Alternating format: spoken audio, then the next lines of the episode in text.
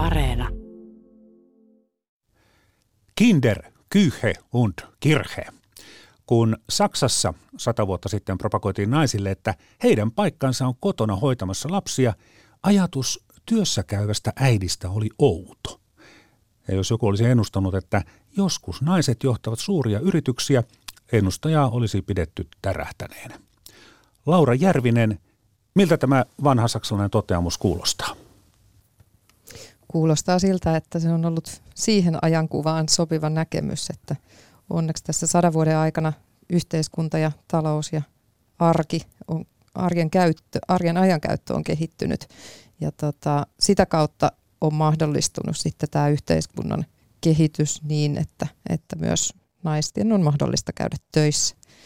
Yhtä lailla meidänkin on varmaan vaikea ennustaa, että mitä sadan vuoden päästä tästä tapahtuu.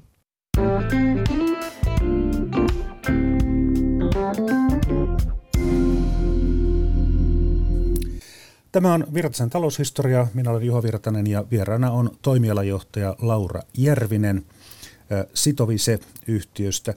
Ajattelitko ennen johtajauraa, että minustakin voi tulla johtaja vai ajattelitko niin päin, että minustakin voi tulla johtaja, vaikka olenkin nainen?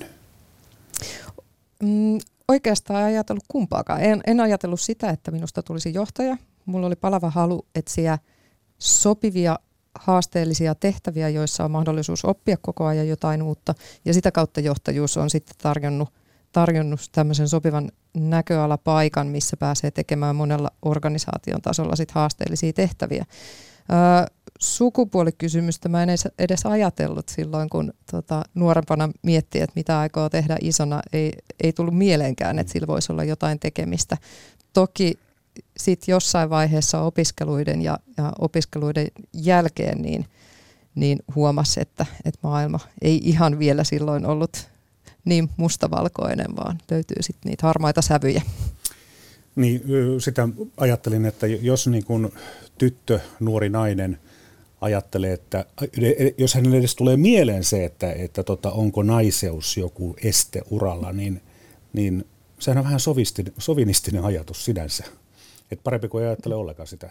Joo, parempi, mm. ettei ajattelisi. Et jos olisi ajatellut, niin en tiedä olisinko tässä. Niin, niin. Et se voi sitten niinku murtaa sitä itseluottamusta ja, ja, ja halua ja rohkeutta hakea isoja merkittäviä tehtäviä. Joo, en, enemmän pitää olla sitä uskallusta ja uskallusta kyseenalaistaa ja, ja uskallusta hakea niitä omia rajojaan. Työskentelet tosiaan sitovissa yhtiössä, joka tekee rautatieliikenteen ratasuunnittelua. Se kuulostaa perinteiseltä miesvoittoiselta alalta. Paljonko naiseudesta on ollut haittauralla?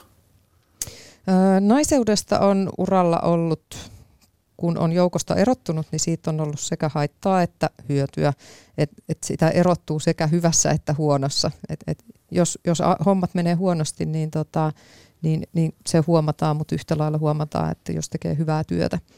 Ja sanoisin, että, että tota, ehkä silti toivoisin, että ei olisi ollut niin paljon nostettu sitä naiseutta esiin tässä rautatiealalla toimiessa. nyt kohta parikymmentä vuotta takana, niin tota, kyllä se uran alkuaikoina, niin, niin sillä oli enemmän merkitystä, mutta että tietysti nyt kun ää, rautatiepuolella pienet piirit, niin, niin tota, ihmiset tunnetaan ja tiedetään, mihin pystytään, niin nyt sille ei ole enää niin paljon merkitystä. Toisaalta taas sitten, mulla on tämmöinen hypoteesi, että kun on, ollaan teknisellä alalla, missä on paljon insinöörejä, niin eikö se ole semmoinen ihmiskunta, joka tota arvostaa numeroita ja, ja logiikkaa ja muuta vastaavaa, että sillä mm. on oikeastaan niin väliä, että kenen kanssa juttelee, että minkä näköinen tämä onko mies vai nainen, kunhan vaan niin kuin kaikki laskelmat on kunnossa. Joo, näin juuri. Mm. Se vaatii vaan sen hetken, että pystyy näyttämään, että, että työt sujuu ja, ja tota, luvut on kohdillaan. Mm, niin sitten saa sen arvostuksen. Joo. Oli sitten lyhyt, pitkä, lihava, laiha nainen tai mies. Joo. no tuota, tässä Evan lasikattomittarissa seurataan naisjohtajien määrää johtavissa tehtävissä ja sitten tämän tuoreimman mittauksen mukaan naisten määrä on nyt näitä tylsiä numeroita, mistä just äsken puhuttiin, 37 prosenttia. Ja se on kasvanut kyllä, mutta Ruotsissa johtavissa tehtävissä olevista on naisia enemmän 42 prosenttia ja maailman kärkipaikalla on sitten Islanti 44. Mutta tuota, nouseeko naisten osuus sitten ajan myötä, kun vanhat miehet jäävät eläkkeelle ja nuoret akateemiset naiset rynnivät johtotehtäviin? Öö, kyllä varmasti ajan kanssa. Onhan nytkin näkyvissä jo, jo tavallaan tämä kehitys, positiivinen kehitys siinä mielessä, että, että ei, ei olisi sukupuolesta enää nämä henkilövalinnat kiinni. Ja tota, tämä varmaankin on, on tosiaan ei välttämättä pelkästään sukupolvenvaihdoskysymys, vaan myös, myös niin kuin asenteiden kypsymisestä riippuva. Että tavallaan kun nähdään, että tämä on normaalia, että siellä voi olla nainen tai mies johtotehtävissä, niin, niin tota, sitten siihen totutaan, eikä se ei ole välttämättä niin erikoista, eikä vaadi myöskään sit henkilövalinnoista vastaavilta sellaista uskallusta lähteä valitsemaan naista johtopaikalle. Mm-hmm. Naisten osuuden kasvu ei taida olla ainakaan kiinni koulutuksesta. Meillähän on korkea-asteen koulutuksessa jopa enemmän naisia kuin miehiä tällä hetkellä. Ei, ei, ei varmasti ole, sillä tota, tämä naisten osuuden kasvu koulutuksessa näkyy kyllä valitettavasti vain viiveellä, että sen takia se ei heti näy näissä luvuissa, mutta, mutta ihan varmasti tulee näkymään myöhemmin.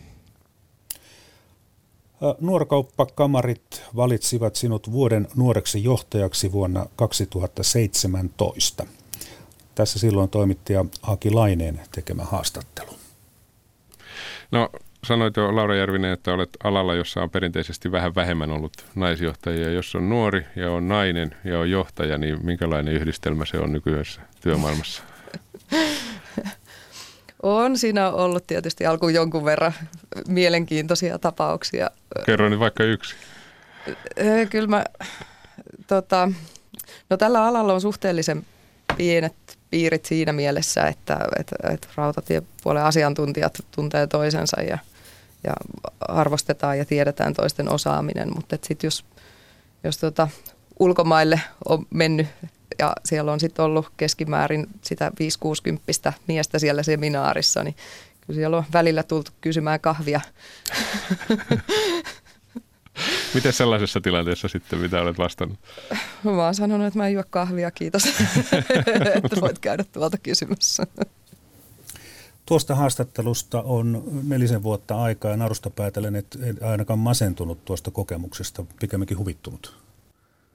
Juu, näin juuri. Sanotaanko, että teekkarina on tottunut jo kaikenlaiseen ja tota, enemmän nämä ehkä kertoo sit siitä niin kuin paikallisesta kulttuurista ja, ja kysyjän tavallaan ennakko-oletuksista, että, että en, mä, en mä tällaisia tapauksia itseäni yleensä ottanut. Mm. Puhuttiinkin jo, että kyllähän tämä maailma on muuttunut. Onko muuttunut nyt tämän viimeisen neljän vuoden aikana? No neljässä vuodessa ei varmaan ihan suuria muutoksia tapahdu, mutta tota, kyllä se näkyy, että on menossa parempaan suuntaan. Puhutaan vastuullisuudesta, puhutaan tasa-arvosta. Asiat on ehkä enemmän esillä, jolloin, jolloin niitä ei pysty unohtamaan ja niihin on helpompi puuttua, jos huomataan epäkohtia.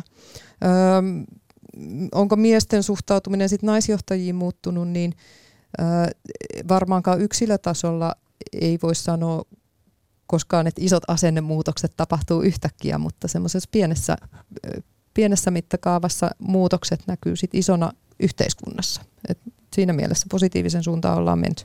Mm. Ö, täytyy tähän väliin kertoa oma kokemus. Vuonna 1989, kun olin Ruotsissa töissä, niin siellä ei ollut alaisia. Puhuttiin, että on olemassa medarbetare.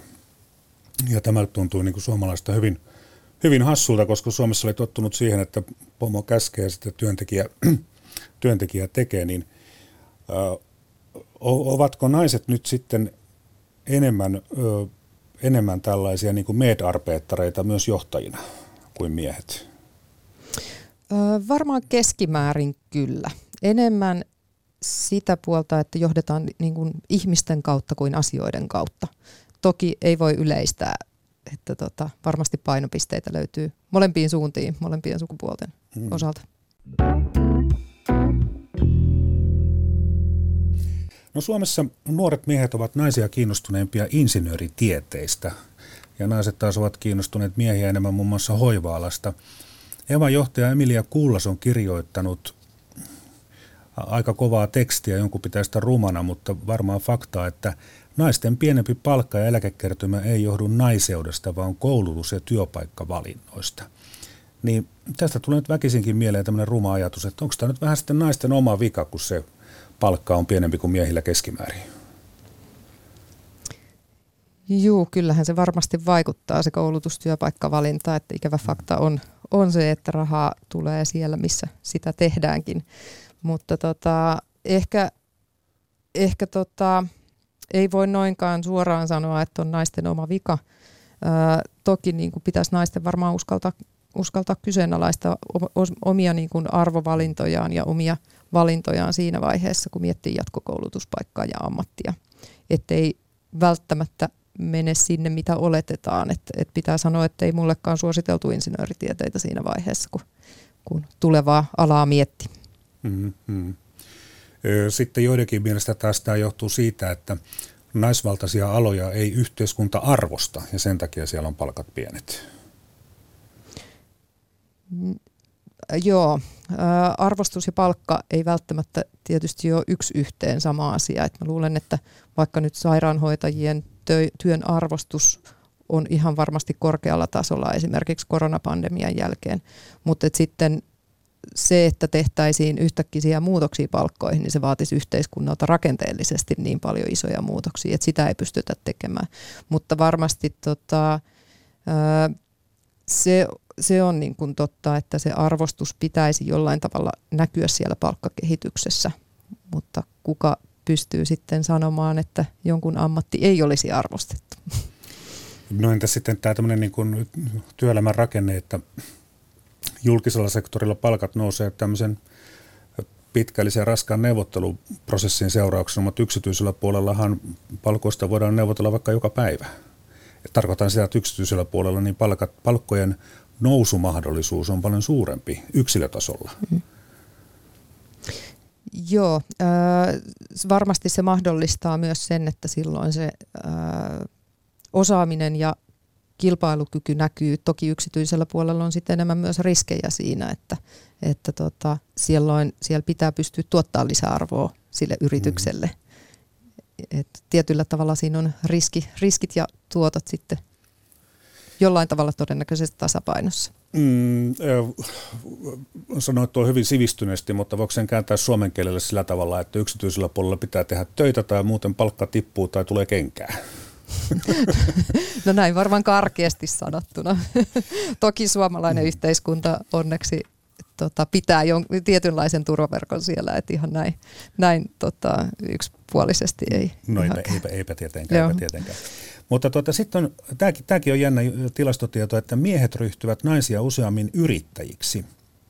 Ja yrittäjyyshän ei ole mikään itsestäänselvä tapa vaurastua, mutta taas sitten se, että jos miljoonia tavoittelee, niin pitää päästä todella ison yrityksen todella suureksi palkkatyöntekijäksi, tai sitten toinen vaihtoehto on se, että perustaa oman firman, kasvattaa sitä ja myy pois. Onko sinulla Laura Järvinen tietoa tai edes jotain hyvää arvausta siitä, että miksi naiset ovat varovaisempia ryhtymään yrittäjiksi? No jos ihan kaukaa lähtee, niin tämä on varmaan jo evoluution tulosta, että, että tavallaan miehille on luontaisempaa lähteä rohkeasti yrittää ja luottaa, luottaa tota siihen, että, että kyllä minä pystyn ja minä hoidan.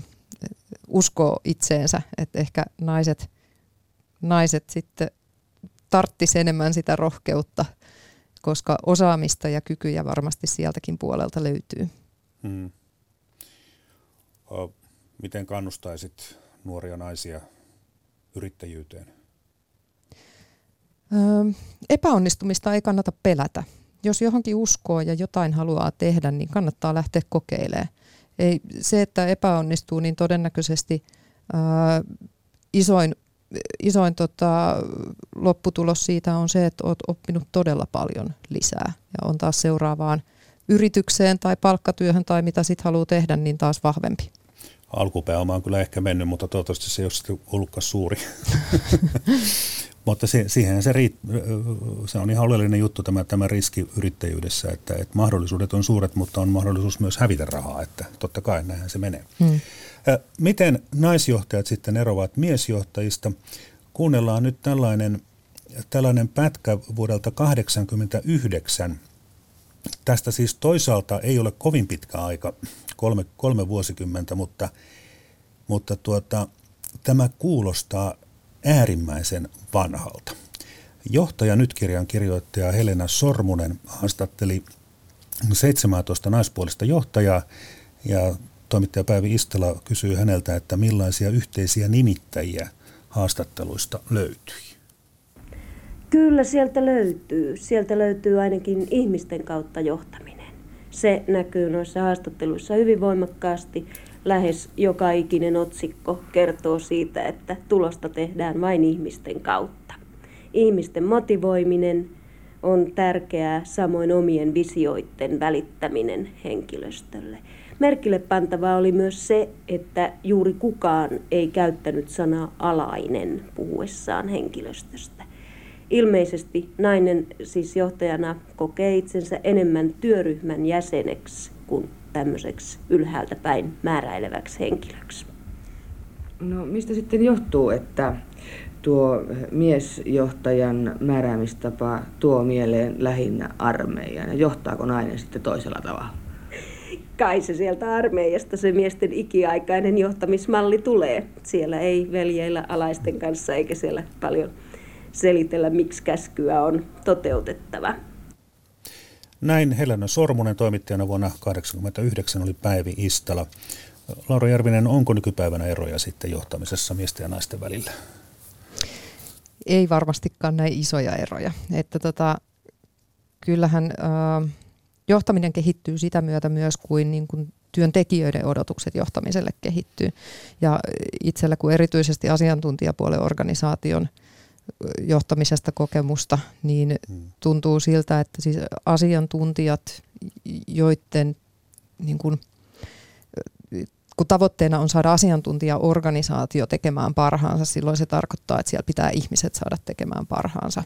Ja asiantuntijoita ei voi johtaa niin kylmästi niin kuin luvuilla, että istut kahdeksan tuntia pöydän ääressä, vaan tavoitteena on saada se hyödynnettyä mahdollisimman hyvin töihin, niin kyllä se niin kuin ihmisten motivointi tulee edelleen tärkeänä ja, ja kyllä mun mielestä ainakin nyt sito, sitovisella niin näkyy se ihmisten johtaminen tärkeänä, tärkeänä tota, tekijänä sekä mies- että naisjohtajien työssä. Mm. Tuohon aikaan kolme vuosikymmentä sitten just pidettiin yhtenä selityksenä se, että naiset, varsinkin äidit, ovat joutuneet jo lapsen kasvatusvaiheessa – nimenomaan perustelemaan niitä asioita ja selittämään asioita, eikä vaan niin kuin käskemään. Ja tämä on semmoinen taito, mikä, mikä miehiltä usein sitten puuttuu, mutta nykyaikana on tietysti toinen, toivottavasti. Tuota, sitten tuli muuten mieleen semmoinenkin juttu, että mitäs 30 vuoden kuluttua, kun joku tekee ohjelmaa nais- ja miesjohtamisesta ja kuuntelee tätäkin ohjelmaa, niin varmaan ihmettelee, että miten on mahdollista, että yleensä puhutaan tästä asiasta, että naisjohtajat ja miesjohtajat. Sehän siis itse asiassa kertoo siitä, että nähtävästi jotain ongelmia vielä on, koska siitä yleensäkin pitää puhua, eikä pelkästään puhuta johtajista. Joo, näin varmaan. Se voi hyvin olla, että silloin mietitään sen lisäksi myös, että, että, tota, että ei välttämättä puhuta edes johtajuudesta, vaan silloin voi olla sitä itse, joht- itse organisoitumista siis enemmän vielä. Että tavallaan siellä niin kuin voi asiat kehittyä hyvin moneen suuntaan, mutta mä, mä uskon siihen, että kyllä niin kuin 30 vuoden päästä niin se sukupuoli on entistä vähemmän esillä. Mennään tähän nykypäivään. Norjassa ja Islannissa on sukupuolikiintiöt pörssiyhtiöiden hallituksissa – niin pitäisikö meilläkin olla? Tuntuu siltä, että nykyinen kehitys on nyt hyvään suuntaan. Me ollaan lähellä siellä sitä 40 prosenttia, niin, niin tota, kyllähän se niin kuin suunta on hyvä. Toki sitä on hyvä vielä parantaa ja, ja tota, tuntuu siltä usein, että, että tota, ne on ne samat naiset, jotka siellä on pörssiyhtiöiden hallituksessa. Että varmaan tähän niinku semmoista ää, monipuolisuutta sitten ajan kanssa tulee, kun niitä hyviä, hyviä hallitusjäseniä tulee enemmänkin sitten, sitten valittavaksi. Mutta tota, en kannata kiintiöitä tässä vaiheessa, vaan enemmän ehkä semmoisen niin mediahuomion kautta ja vaikka positiivisen esille nostamisen kautta pitää sitä asiaa esillä, niin se kyllä näiden pörssiyhtiöiden tekemiseen erityisesti vaikuttaa. Mm. Eva julkaisi vuonna 2007 tohtoritietokirjailija Anna Kortelaisen kirjoittaman raportin Varhaiset johtotähdet. Siinä esitellään Suomen ensimmäisiä johtajanaisia ja mainitaan, että 1930-luvulla ilmestyi sellainen matrikkeli kuin Suomen liikemiehiä. Siis se matrikkelin nimi oli todellakin Suomen liikemiehiä. Ja siinä esiteltiin yli 3000 johtavassa asemassa olevaa. Siis yli kolmesta tuhannesta vain seitsemän oli naisia. Ja tuon raportin esipuheessa Antti Herlin kirjoitti, että naiset e- etenevät hyvin, siis nykypäivänä, että naiset etenevät hyvin päällikkötasolle saakka, mutta eivät sitten kovinkaan usein siitä ylöspäin. Näin siis vuonna 2007. Ö, onko tämä tilanne ihan sama? Ja jos niin miksi? On siinä varmasti osittain samaa. Öö, tätä on itsekin pohtinut. Joko sieltä puuttuu uskallusta naisilta tai sitten näihin henkilövalintoja tekeviltä, tekeviltä vastuuhenkilöiltä tai, tai ehkä molemmilta. Mutta tota,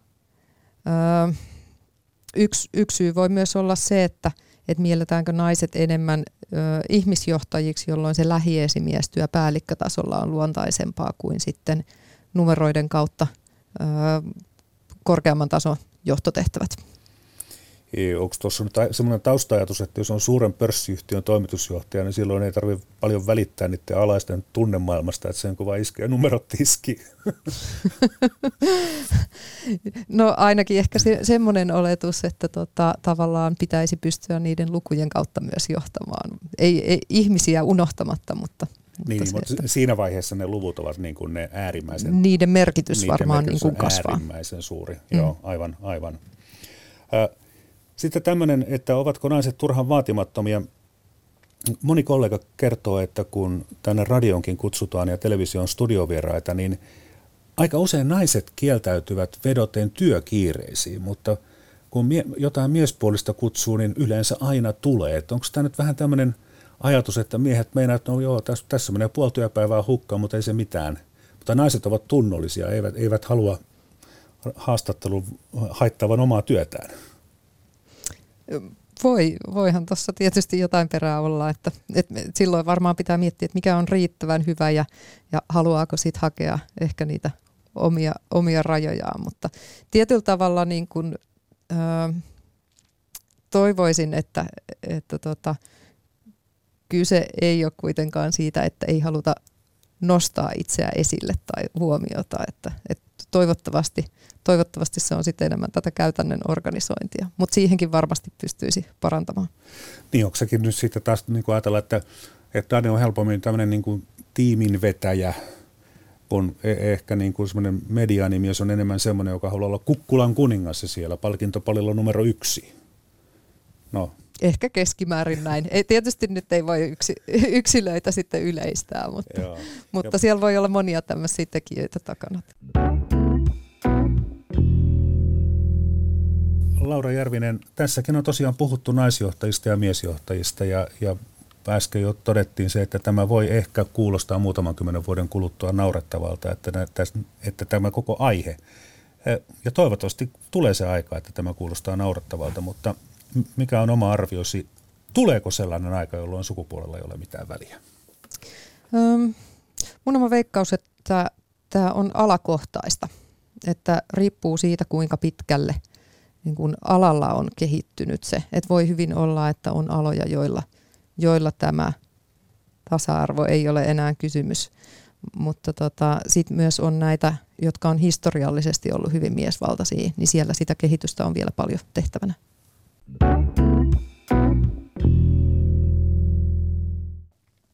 Köyhyysloukku, kannustinloukku, tuloloukku, byrokratialoukku.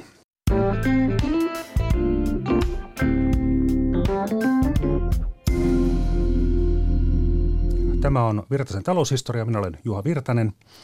Jo vuosikymmenet on mietitty sitä, miten saataisiin työttömät houkuteltua töihin.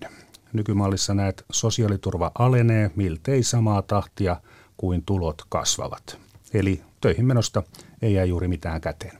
Pahimmillaan joku euro tai kaksi tunnissa. Esitetään tämä sama kysymys entiselle peruspalveluministerille ja kansanedustajalle Osmo Soininvaaralle. Houkuttelisiko joku lisätyö eurotunnissa?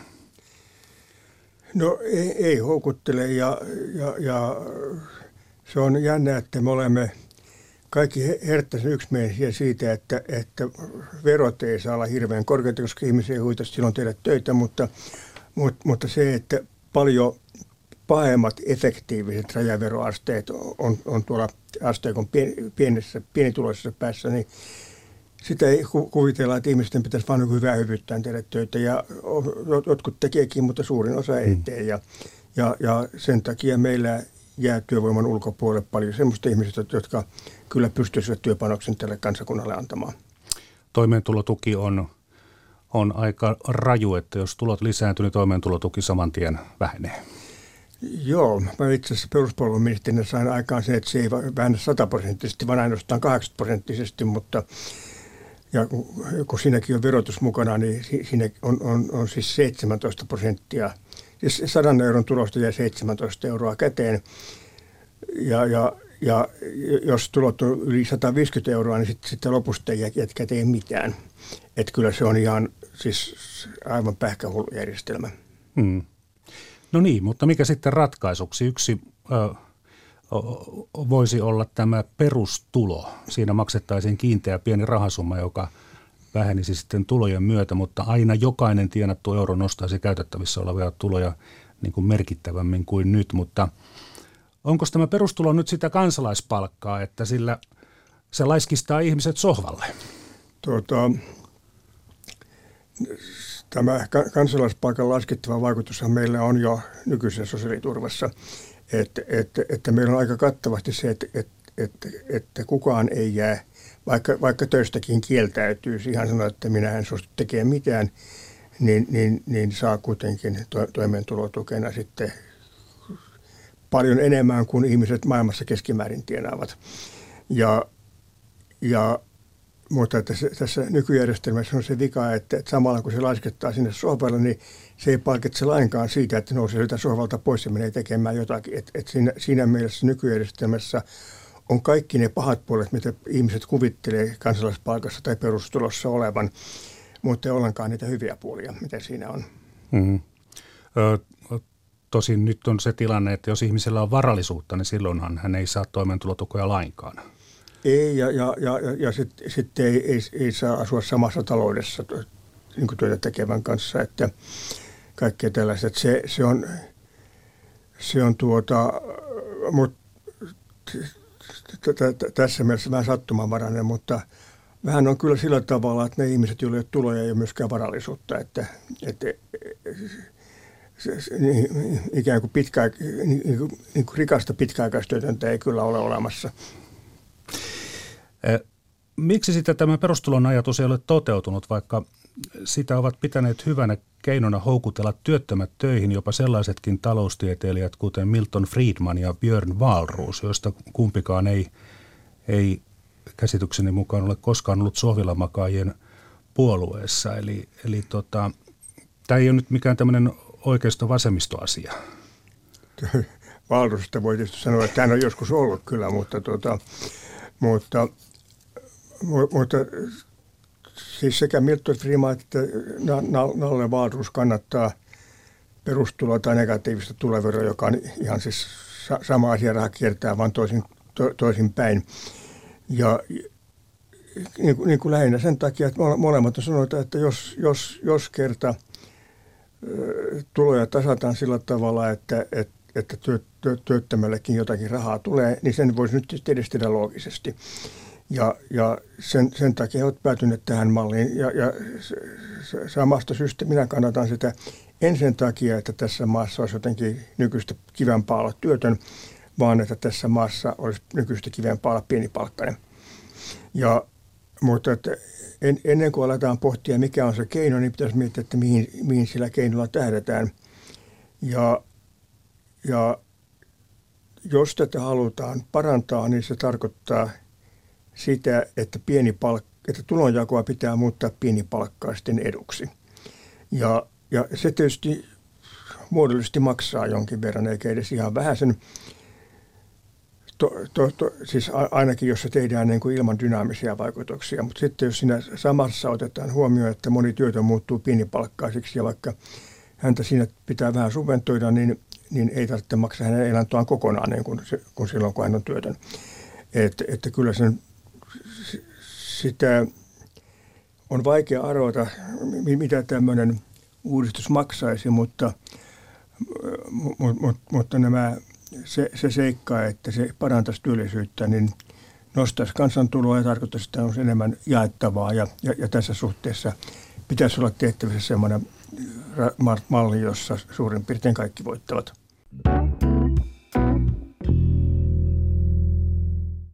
Niitä on kaksi näkökulmaa. Toinen on se, että, että tota, armahdetaan ihmiset, että ihmiset saavat olla sitten sillä sohvalla, mutta toinen näkökulma on se, että nimenomaan perustulon avulla yritetään houkutella ihmiset pois sieltä sohvalta. Tässähän on siis kaksi teoriaa siitä, että mitä pitää tehdä, jos, jos niin tämmöinen pienipalkkainen työ, joka juuri ja juuri riittää elämään, niin, niin jos ei se ihmisille maita. Toinen on se, että parannetaan sen asioita ja, ja, ja että, että pienipalkkaisesta työstä jää käteen enemmän. Ja, ja toinen on se, että mm. heikennetään työttömien asemaa entisestään, jolloin, jolloin niiden on pakko ottaa vastaan mitä työtä tahansa. Tätä jälkimmäistä on sovellettu menestyksellä Yhdysvalloissa ja, ja kyllä se on johtanut parempaan työllisyyteen, mutta, mutta se, se, se ei noin muuten ole kiva. Kirjoitat kirjassasi Vihreä politiikka vuodelta 2012, että yritykset eivät voi palkkauksessaan olla yhtä solidaarisia kuin ennen. Kilpailu hyvästä työvoimasta on kiristynyt. Ja sitten suora sitaatti. Jos maksaa samaa palkkaa taitavalle ja tumpelolle, kilpailija ostaa taitavan pois ja jäljelle jää ylihinnoiteltu tumpelo. Tämä on tota, aika kovaa tekstiä, mutta taitaa pitää paikkansa. Joo, mä, mä, mä tiedän, että ny, ny, nykyisin pitäisi käyttää tämmöistä pehmokieltä, jossa, jossa ei oikein sitten koskaan sanota mitään. Mut, mutta ky, kyllä minusta vaikeistakin asioista pitää pystyä puhumaan. Tuota, to, Tumpelo on vielä, vielä aika sympaattisena mm. verrattuna niihin sanoihin, mitä, mitä Yhdysvalloissa tästä, tästä joukosta käytetään. Siellähän ihan New York Timesin sivulla puhutaan valkoisesta roskaväestä white trash. Ymmärsinkö oikein, että tässä olisi tämmöinen ajatus, että semmoinen ihminen, joka nyt e-, ei ole niin houkutteleva työnantajan näkökulmasta, eli, eli pitäisi se kääntäisi suomeksi, joka ei oikein ole välttämättä kauhean ahkera tai osaava, mutta voisi kuitenkin tehdä jotain sellaista työtä, mistä maksetaan vaikka 5 euroa tunti, mutta hän ei saa sitä työtä, koska meidän tessit sanoo, että pitää maksaa vähintään kymppi. Hmm silloin, silloin, se, tota, tä, tämmöistä henkilöä vastaan, jo, jo, jolla on ikään kuin joku henkilökohtainen puute, että, että tässä tapauksessa voi olla, että lääkäri voisi nyt havaita tai joku muu, niin sitä, sitä vartenhan meillä on tukityöllistäminen. Ja, ja täm, tämä kyllä sitten taas myös ammattiyhdistysliike hyväksyy, että, että sitten työnantajalle maksetaan se, se vitoinen siitä Sinä täytyllään sitten lomakkeita puoli ja Joo, mä, mä, minäkin olen tätä tukityöllistämistä yrittäjänä joskus harrastanut ja, ja siihen byrokratiaan meni niin paljon aikaa, että, että hmm. teki mieli tehdä ne työt itse. Ja, ja, ja tuota, sitten sit, sit sen työn tekijän kannalta siinä on se huono puoli, että se tukipäätös on, on sen työnantajan niin kuin pöytälaatikossa. Ja jos hän on sitä mieltä, että tämä on tylsä mm. työpaikka tai häntä kohdellaan täällä huonosti, niin hän ei voi vaihtaa työpaikkaa, koska, koska se tukipäätös ei seuraa mukana. Ja t- t- täs, tässä mielessä semmoinen, että meillä olisi negatiivinen tulovero, joka tukisi pienipalkkaisia automaattisesti, parantaisi heidän työmarkkina-asemansa selvästi tähän ny- nykyjärjestelmään verrattuna. Mutta, mutta se ongelma, iso yhteiskunnan ongelma, joka meillä on, ei nyt koske niitä ihmisiä, joilla on joku henkilökohtainen terveys tai muu osaamattomuusongelma, vaan, vaan se koskee niin kuin laajoja osia ihmisistä, jo, joihin, joihin kohdistuva työn kysyntä on laskenut. Ja sen seurauksena siis mm. niistä ihmisistä, joilla on, jotka ovat suorittaneet pelkän peruskoulun, ainoastaan 51 prosenttia on päässyt töihin. Siis 49 prosenttia on, on työttömänä tai, tai peräti kokonaan työvoiman ulkopuolella. Ja, se on, ja, ja, ja tämä muutos on tapahtunut hyvin nopeasti. Että 90-luvun alussa, tai hyvä, 90-luvun alussa kaikki oli työttömänä, mutta 80-luvun lopussa niin tuota, pelkän perusta- ja kansakoulun suorittaneiden työttömyysaste oli pienempi kuin, kuin akateemisen loppututkinnon suorittaneiden nyt. Ja, Eli niitä lapiohommia ei ole enää? Joo, ky- ky- kyllä niitä olisi, mutta, mutta me, me, me on tehty sillä tavalla, että kun yleinen ansiotaso on noussut 50 prosenttia siitä ajasta, niin, niin sitten on tietysti ihan kiva, että tämä elintason nousu on jaettu kaikille. Ja silloin myös ne alimmat palkat on nousseet 50 prosenttia. Se voi kuulostaa kivalta ja solidaariselta, mutta siinä on se huono puoli, että se raja siitä, että kuinka tuottamatonta työtä kannattaa tehdä ja teettää, on myös noussut 50 prosenttia. Ja, ja, ja, ja, ja sitten vaan on käynyt niin, että, että, että työttömyysaste on noussut ihan mahdottomasti. 50-luvulla meillä oli noin 2 prosenttia väestötyöttömänä. 20-luvun lopulla työttömyys oli jotenkin 3,5 prosentin paikkeilla.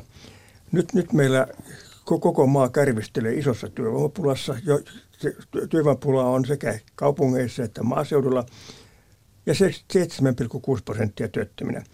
Ja, ja eikä tämäkään riitä, koska, koska tilastossa kelpaa työttömäksi vain, jos on hakenut töitä, mutta jos on luopunut työnhausta ja kokee sen toivottomaksi, niin sitten ei kelpaa edes työttömäksi, vaan sitten on vain työvoiman ulkopuolella. Tuossa sotien jälkeen niin meillä maksettiin sotainvalideille tämmöistä sisurahaa.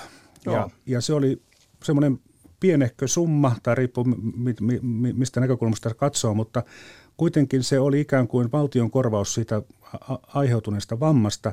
Ja sitten kun ihminen sen lisäksi teki töitä, niin hän sai pitää sen sisurahan. Että se oli hänelle semmoinen ylimääräinen etu. Joo. Tuota, näin pitäisi meillä olla myös työkyvyttömyyseläkkeissä tai, tai, tai tämmöisessä nyt, nyt jos ihmisen työkyky on vamman takia alentunut, niin hän saa kyllä korvausta, mutta se korvaus pienenee, jos, jos, jos menestyy työelämässä. Ja, ja, ja tästä on yksi poikkeus. Ja, ja, ja se on se, että näkövammaisten korvaus ei pienene. Ja, ja tota, mä tiedän, että jotkut virkamiehet pitää tätä vääränä, että ihminen voi – kohota niin kuin viulu, vi, Viinin filmakoneen tota, ykkösviulistiksi, koska nä, näkövammaisena, että kyllä sitä pitää tuet ottaa silloin pois, mutta mutta tämä on tasoitus, tasoitusajo, että, että ne, joilla on, joilla on joku vamma, niin, niin he, heille pitäisi olla tämmöinen sisuraha mieluummin kuin, kuin, kuin, kuin sellainen mm. tuki, jo, jo, jo, joka, jo, jossa matto vedetään heti alta pois, jos, jos, jos vähänkin yrittää niin kuin pärjätä paremmin.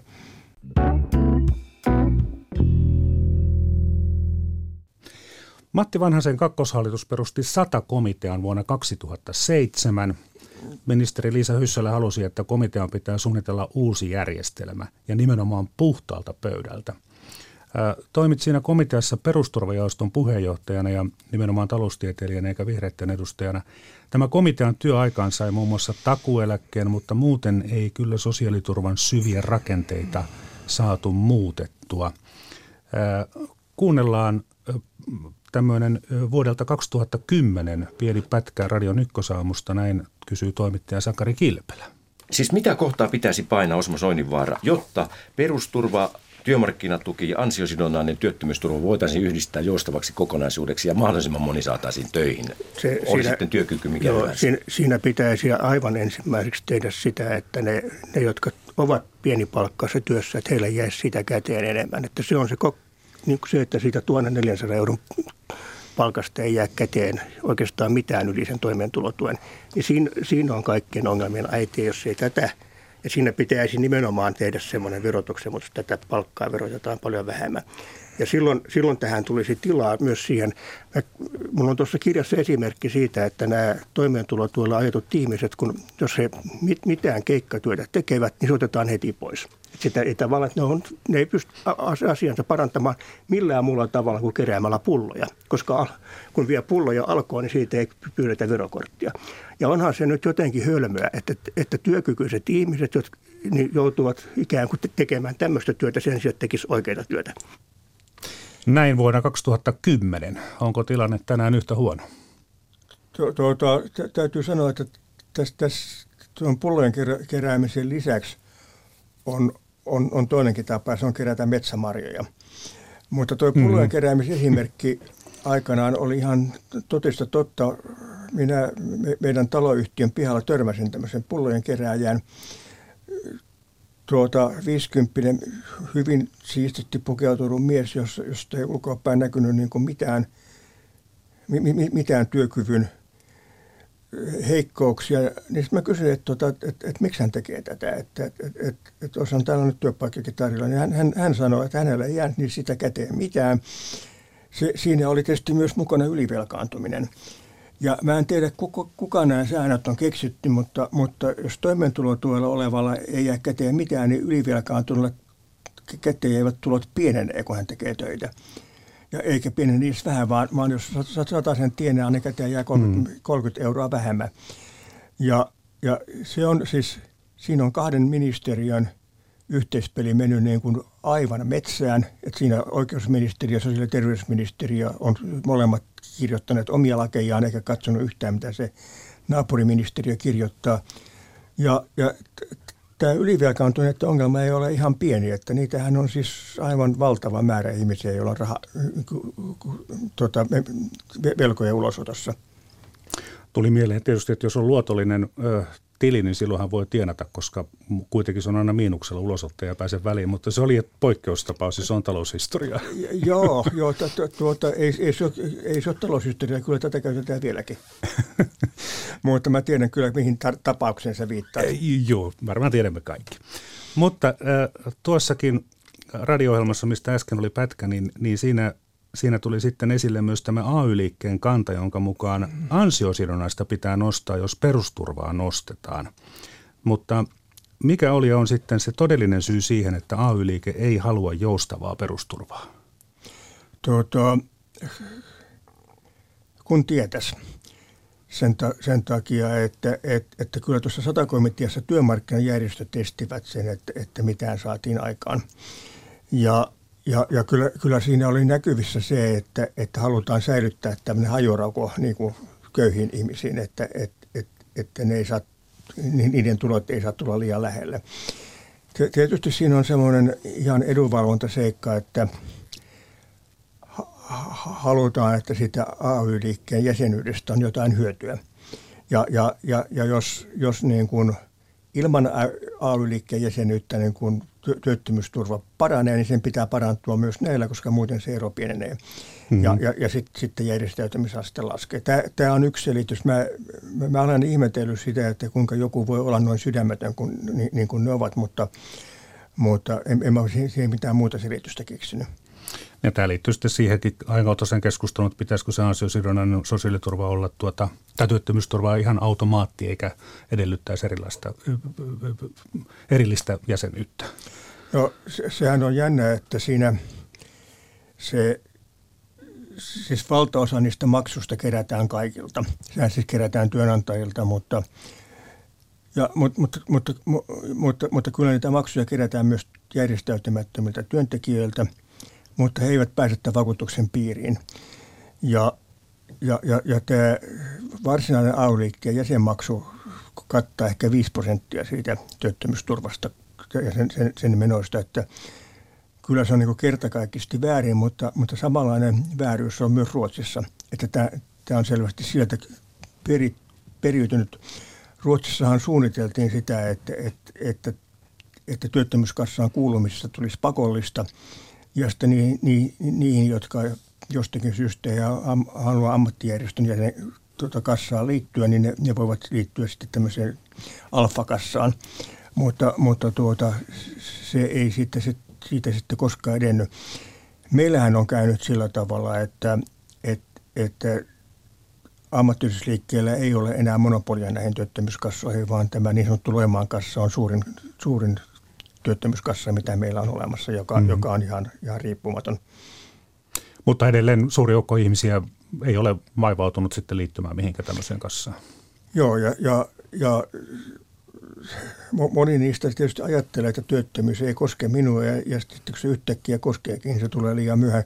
Minusta, minusta kaikkien kannattaa liittyä ja, ja, ja, ja sen, sen kassahan voi valita vapaasti, että jos, se, jos, jos sen oman ammattijärjestön ammatti ei miellytä, niin voi, voi liittyä myös toisen ammattijärjestön kassaan tai sitten voi liittyä tämmöisen riippumattoman, riippumattoman kassaan. Joo, semmoinen satanen vuodessa, niin sillä saa sen. Sillä, sillä saa siis 20-kertaisen hyödyn. Hmm, kyllä, kyllä. Nyt mennään hetkeksi jo pelkän esihistorian puolelle, eli 1990-luvulle. Kävin vuonna 1998 haastattelemassa kannustinloukusta kansanedustaja Ben Syskovitsia ja kysyin, onko kannustinloukkuongelmaa jo ratkaistu? Ei sitä ole ratkaistu. Nykyinen hallitus on kyllä ensimmäinen, joka tietoisesti on nimenomaan pyrkinyt tätä kysymystä – käsittelemään ja ratkaisemaan, mutta sitä ei ole ratkaistu. Työnteko ja yrittelijäisyys ei vieläkään ole kaikissa tilanteissa kannattava ja kannustava vaihtoehto, vaikka sen pitäisi olla. Miksi ei ole ratkaistu? Sitä ei ole pystytty ratkaisemaan, koska ollaan tietysti aika vaikeiden verotuksen ja sosiaaliturvan yhteensovittamiskysymysten äärellä ja asiassa on edetty – ja työnteko on monissa sellaisissa tilanteissa nyt kannattavaa, mitä se ei ennen ollut, mutta ei voi sanoa, että vieläkään järjestelmä olisi kannustava. Ja siinä tuli vielä A plus talousohjelman verokarhukin päälle. Kuinka vakavasti 90-luvulla eduskunta suhtautui näihin kannustiloukkuihin? Itse 90-luvulla nämä kannustiloukut oikeastaan suuressa mitassa syntyivät, koska silloin haluttiin säästää – sosiaaliturvasta heikennettiin sosiaaliturvaa kaikkialla, tätä niin sanottua ensisijaista sosiaaliturvaa heikennettiin.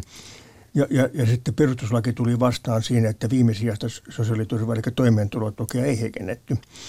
Ja, ja, ja näin päädyttiin aivan kummalliseen tilanteeseen, jossa viimesijainen turva on korkeampi kuin ensisijainen turva.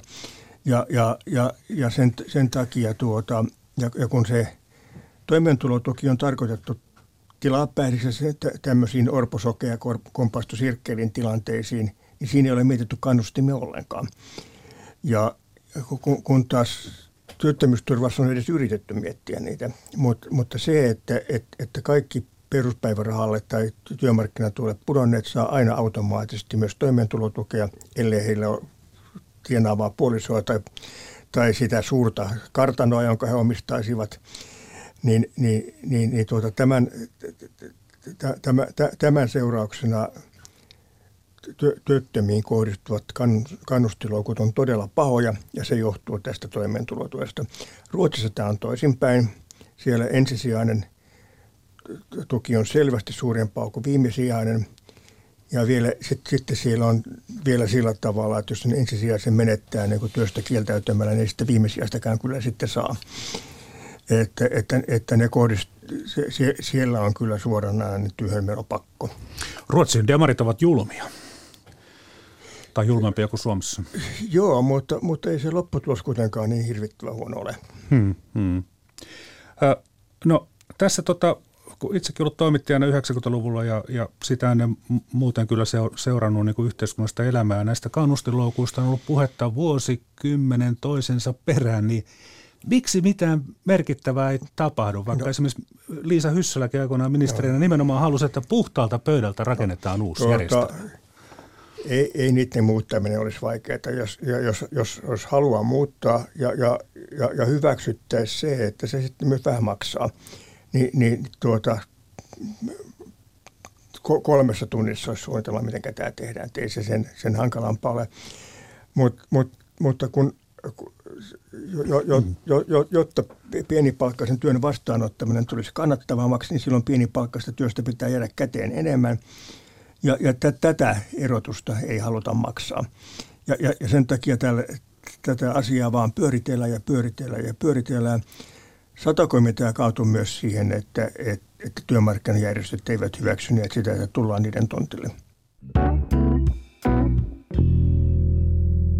Jos ne tulot jäävät niin kuin – alle sellaisen, millä ihminen tulee kohtuullisesti toimeen, niin sitten ikään kuin saa tämän veronpalautuksen. Ja sitten kun tekee töitä ja tienaa itse rahaa, niin, niin sitten tuota käteen jää koko ajan yhä enemmän ja enemmän. Ja sitten jossain vai, tulotason vaiheessa, niin sitten ihminen maksaakin valtiolle enemmän veroja kuin mitä valtio Joo. antaa ihmiselle. Joo, Tämä negatiivinen tulovero on siis täsmälleen sama asia kuin perustulo. Perustulossa vaan se, se perustulo ei pienene, mm. mutta, mm. mutta, mutta jokaista ansattua, siis ensimmäistäkin euroa verotetaan. Ja, ja, ja on, olennaista tässä on vaan se niin efektiivinen marginaalivero, joka työttömällä pyrkii helposti nousemaan 80 prosenttiin, niin se voidaan tuossa pitää 50 prosentissa. Ja, ja, ja mutta se tarkoittaa sitä, että, että pienipalkkainen ihminen tienaa silloin paljon enemmän kuin nyt. Ja, ja, ja, ja, ja tämä siinä maksaa, ei se, että, että, että ja, jaettaisiin vastikkeen tuota rahaa työttömille. Tuota, Apulehden haastattelussa vuonna 2020 puhuit ihanteista ja siitä, mikä on muuttunut. Mainitsit, että 70-luvulla puolustit kovasti solidaarista palkkapolitiikkaa, mutta nyt et, koska solidaarinen palkkapolitiikka hinnoittelee ihmisiä ulos markkinoilta – Eli solidaarisuus pitää hoitaa verojärjestelmien ja tulonsiirtojen Joo. kautta. Mä olen kirjoittanut tästä nyt ihan vastikään ilmestyneen kirja, joka käsittelee pääasiassa tätä asiaa. Ja, ja, ja odotan siitä kyllä suurta haluta, koska siinä, siinä vähän astutaan erilaisille varpaille. Mutta tuota, tähän tulokseen olen tullut ja, ja, ja, ja se, että meillä on nyt kolme kertaa enemmän työttömiä kuin – kun oli takaisin alussa, niin, niin kyllä se vähän niin kuin viittaa siihen, että, että me, me hinnoittelemme. Siis me, meillä on tällä hetkellä työvoiman ulkopuolella enemmän ihmisiä kuin, kuin mitä, mi, mitä jatkosodassa oli miehiä rintamalla. Ja, ja jos tämä olisi tapahtunut niin kuin hups yhtäkkiä, niin olisi heti havahduttu, että eihän näin voi tehdä. Kun työttömien määrä ylitti 100 000, joka on siis vuonna 1975, niin tehtiin hätätilahallitus. Siis hätätila, kun työttömiä oli, oli kolmasosa siitä, mitä nyt. Ja, ja, ja jos, jos nyt työttömyys on, on nyt oikeastaan 400 000, koska ne työn halusta luovuudet pitäisi katsoa tähän joukkoon myös kuuluviksi, niin, niin kyllä, kyllä tämäkin minusta on hätätila. Mm. Ja en pidä sellaisesta yhteiskunnasta, jossa, jossa niin kuin köyhät ihmiset ostetaan hyllylle niin kuin, ja tarjottaa heille leipää ja sirkushuveja ja, ja, ja, ja sitten muut jatkaa niin kuin, niin kuin maailmassa sisäpiiriläisinä ja, ja, ja, ja tuota, voivat hyvin ja paksusti. Että kyllä, kyllä mä, mä pidän tätä yhteiskunnallisen eriarvoisuuden kasvua tältä osin erittäin ikävänä asiana. Mm, mm. Niin voisi luulla, että tuota, ihmisen itsetunnonkin kannalta olisi parempi, että hän, hänellä olisi joku edes, edes osa-aikainen pienipalkkainen työ kuin se, että Joo. hänet sysätään yksin sinne yksiöön. Joo. Me, me, tuota, joutilaisuus ei tee kaikille pahaa, mutta aika monelle se tekee pahaa. Se, sinänsä, kun sitä kun työttömien joutilaisuudesta ollaan niin huolissaan, niin miksei kukaan ole huolissaan korolla elävien joutilaisuudesta, että niillä on jopa, jopa enne, enemmän rahaa niin kuin paheisiin kuin, kuin työttömillä, mutta – mutta tuota, on havaittu, että, että on suuri joukko ihmisiä, joille tämmöinen pakotettu joutilaisuus johtaa kyllä suurin elämän ongelmiin ja, ja, ja, ja, ja myös sen työmarkkinakelpoisuuden romahtamiseen. Osmo Soinivaara, vielä lopuksi ennuste. Kysyvätkö toimittajat näitä samoja asioita vielä parinkymmenen vuoden kuluttua? Ei varmaan minulta, mutta kyllä ne kysyy. voi voi. Näin synkkiin tunnelmiin päätämme. Loppuun voisi veisata virttä 582, jossa todetaan, että vaikka varhain nousemme ja uurastamme yöhön, ei pelkkä ahkeruutemme tuo menestystä työhön.